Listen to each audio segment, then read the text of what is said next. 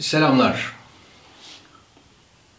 Şimdi şuraya yansıyacak görüntüye dikkat edin.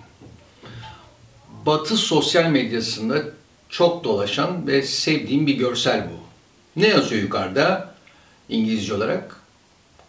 Türkçesi kölelik yazıyor. Hatta iki fotoğraf, iki resim var daha doğrusu. Bana doğru olan tarafta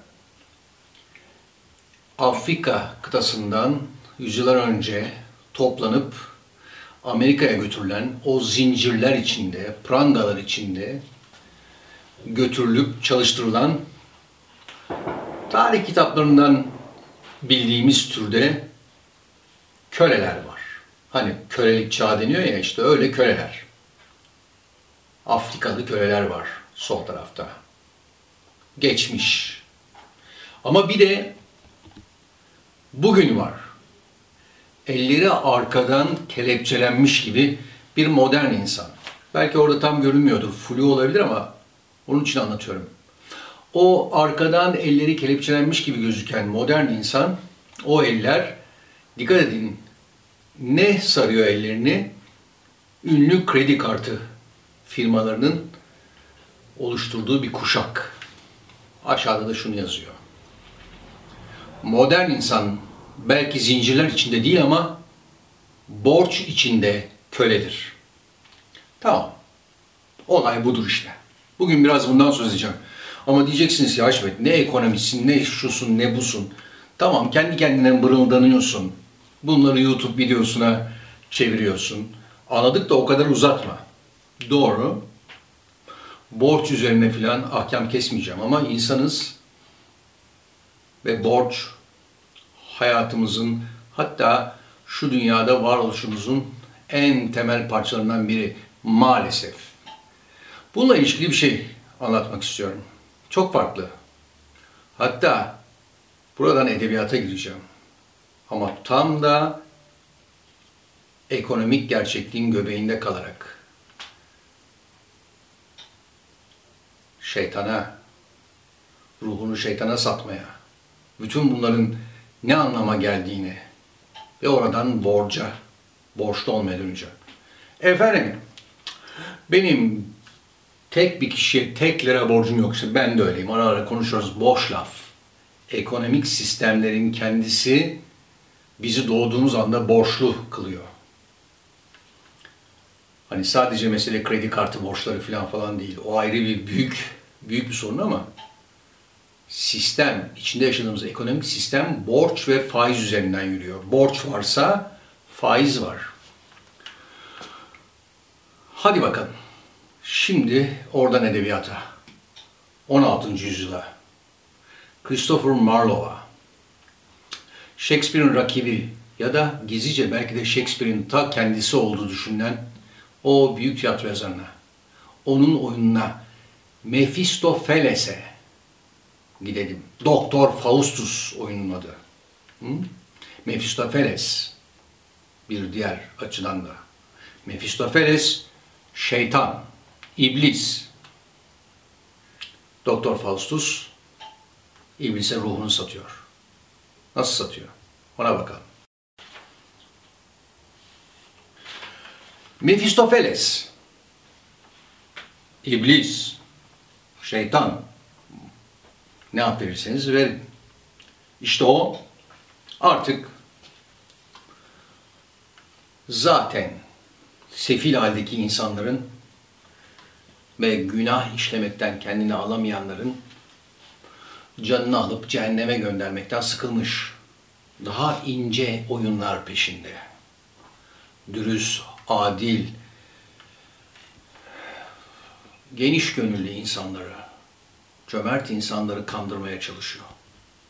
Onlarla bir alacak verecek hikayesine giriyor.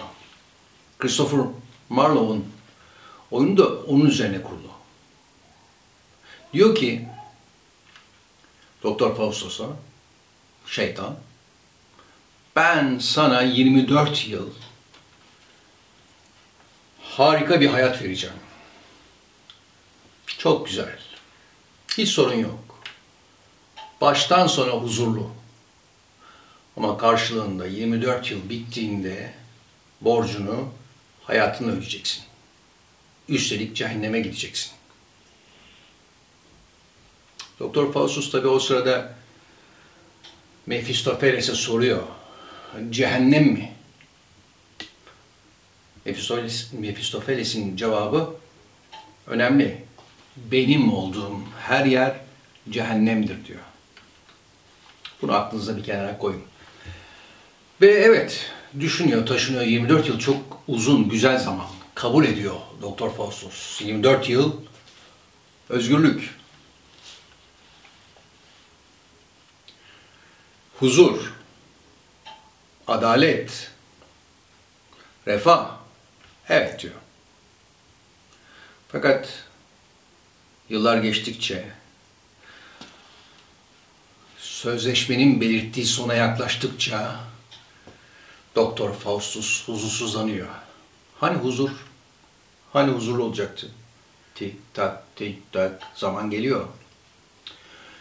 Bir sözleşme yapmışlardı şeytanla ve Doktor Faustus o sözleşmeye imzasını canıyla, varlığıyla attı. Böyle bir öykü. Ne yaptı sizce?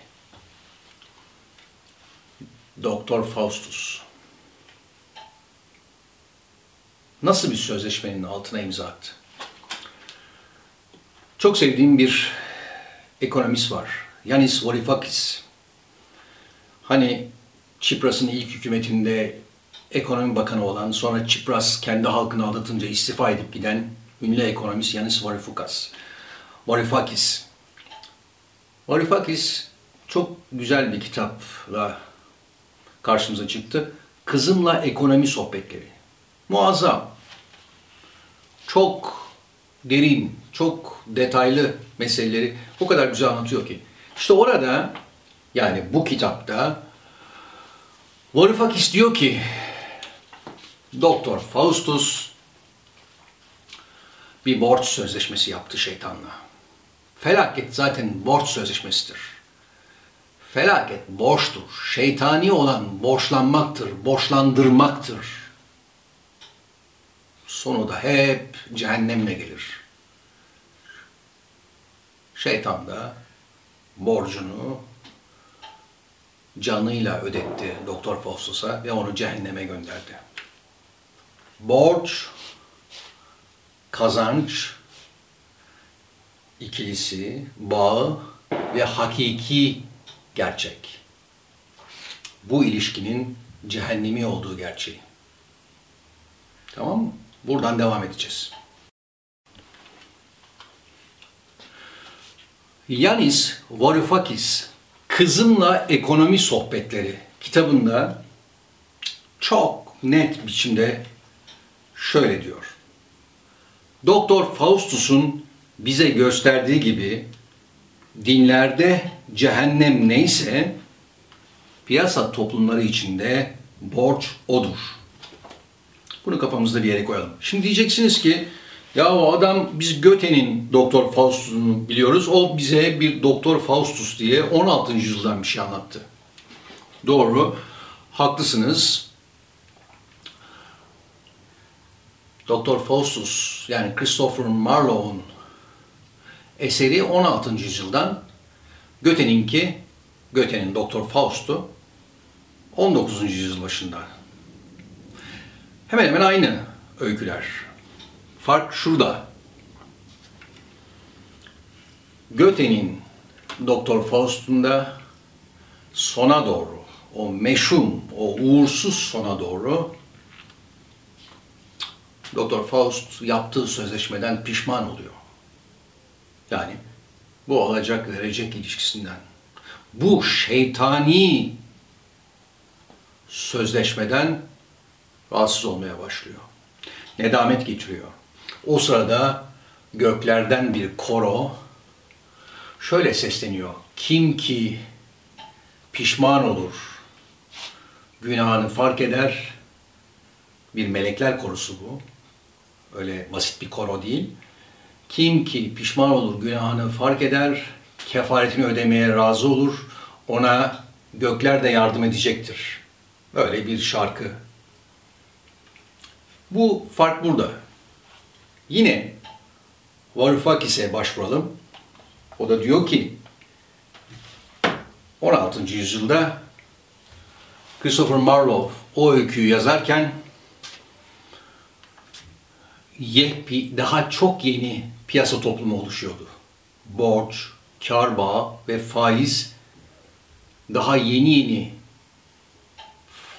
yaşanmaya başlıyor ve bu insanlara büyük sıkıntı veriyordu. Büyük yoksulluklar, büyük sefaletler filan. 19. yüzyıl başında artık piyasa toplumuna alışılmıştı.